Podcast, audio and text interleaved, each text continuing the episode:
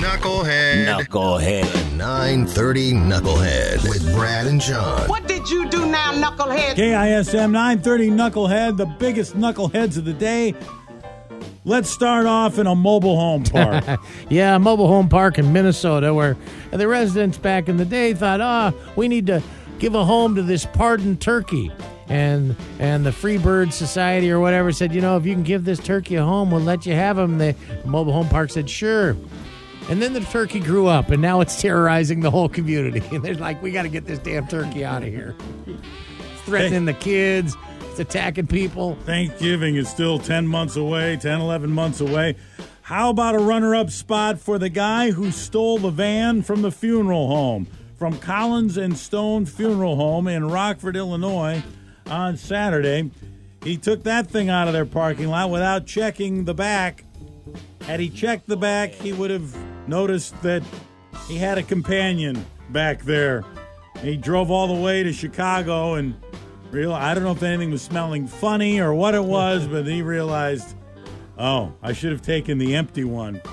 So, what was the name of the funeral home? Collins and Stone. Vodka Collins and Stoned. Yeah. But our 930 Knucklehead winner today, a woman who's had a crazy scheme to get a free pizza. Knucklehead. Number one nomination, Knucklehead. Knucklehead. Yeah, it started out as a restaurant robbery, but then it got a lot worse for this 31-year-old woman in Winnipeg. Police say during the restaurant robbery, the woman had come into this restaurant and demanded food and then lit off a substantial firecracker in the middle of the place in the restaurant and ran off with a pizza. I don't know if she created diversion or something, and then she took off running with the pizza. Well, then once she gets outside the joint, that's when it gets really weird because she carjacks a cabbie. The cab driver tried to stop her from doing it, and she ended up dragging him down the street a little bit. He's going to be okay. She is not. She's facing 2 counts of robbery, possession of a weapon, and a whole bunch of other charges.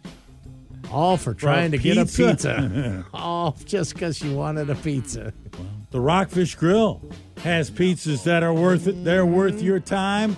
Heading over to Anacortes.